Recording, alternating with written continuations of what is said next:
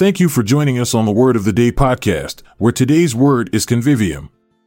Let's get started and expand our vocabulary.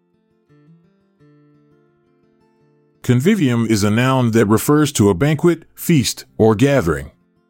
It is derived from the Latin word convivium, which has the same meaning. The Latin term is a combination of con- meaning together and vivere meaning to live.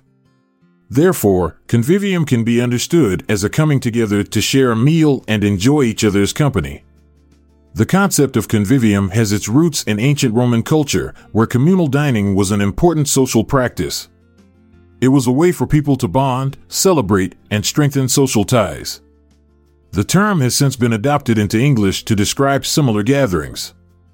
Synonyms for convivium include banquet, feast, celebration, party, reception, and get-together. These words all convey the idea of a gathering where food and drink are shared, and people come together to enjoy each other's company. Antonyms for convivium would be solitude, isolation, seclusion, and loneliness. These words represent the opposite of a convivium, where people are alone or separated from others. To illustrate the usage of convivium, consider the following examples. one. The wedding reception turned into a convivium, with friends and family celebrating late into the night. two. The annual company convivium was a grand affair, with employees and their families enjoying a lavish feast.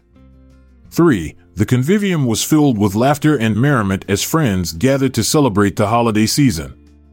Wrapping things up, here's an example sentence that employs the term convivium. The convivium was a tapestry of laughter, clinking glasses, and delectable aromas as friends and family gathered under the starlit sky, celebrating life's joys and forging memories that would last a lifetime. We're glad you chose to listen to the Word of the Day podcast. If you found this episode informative, please share it with others. Head over to the show notes for the word credits and references. This is Montgomery Jones, signing off for now. But stay tuned for tomorrow's word.